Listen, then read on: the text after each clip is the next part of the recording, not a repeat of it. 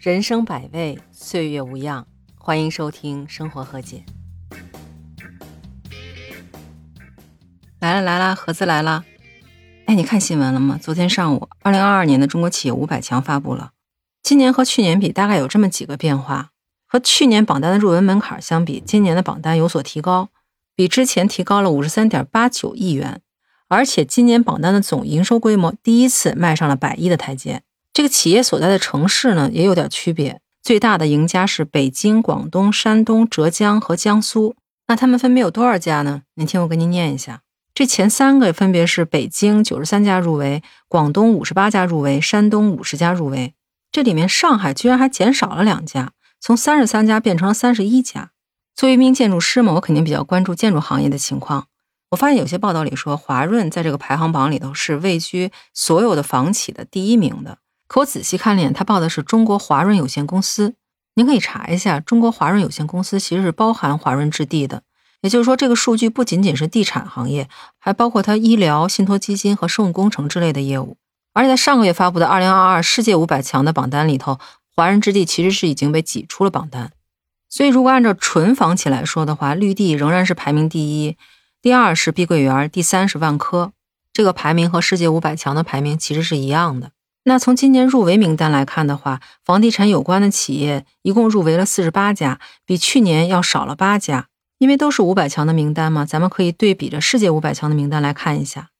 那在世界五百强的名单里头，中国企业其实一共是入围了一百四十五家，比之前还增加了两家。而且您知道吗？中国建筑在世界排行榜上是排在第九的。而在中国的企业排行榜里，中国建筑是排在第四的。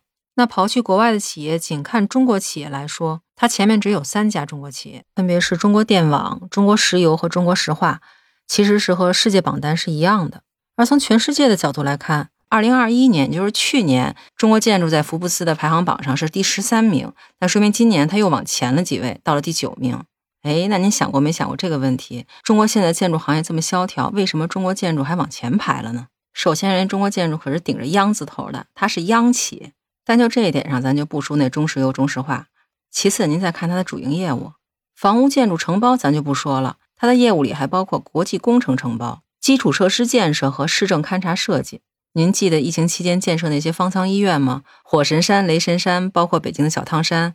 还有这么多年来，咱们援建非洲、援建各个穷国家的那些建筑，其实都是由中国建筑来接手的，包括永远不会停步的市政建设。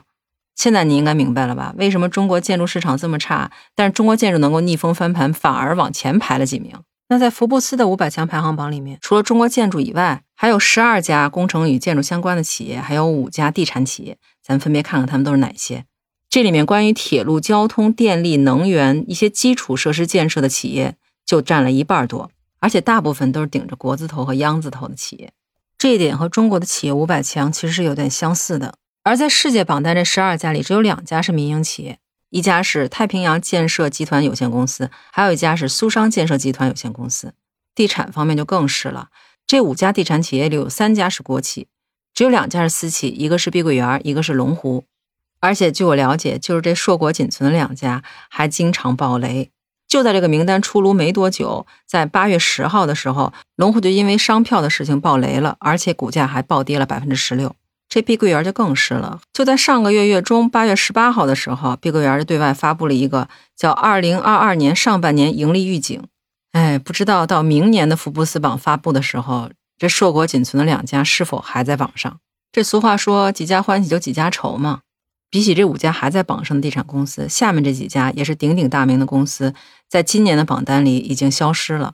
比如说恒大、融创、富力、龙光、佳兆业、首创置业。所以您看，无论从国内的五百强，还是从国外的五百强来看，中国的地产行业都是在下行的状态。曾经听人有过这么一个比喻，说地产行业是建筑行业的老大哥，那老大哥都如此的难过，可以想象后面的小弟们是多么的痛苦。有人说，中国建筑行业已经从野蛮的粗放型发展转到了细致的集约型发展。在这个转型的过程中，不知道又有多少人要失业，又有多少人要转行。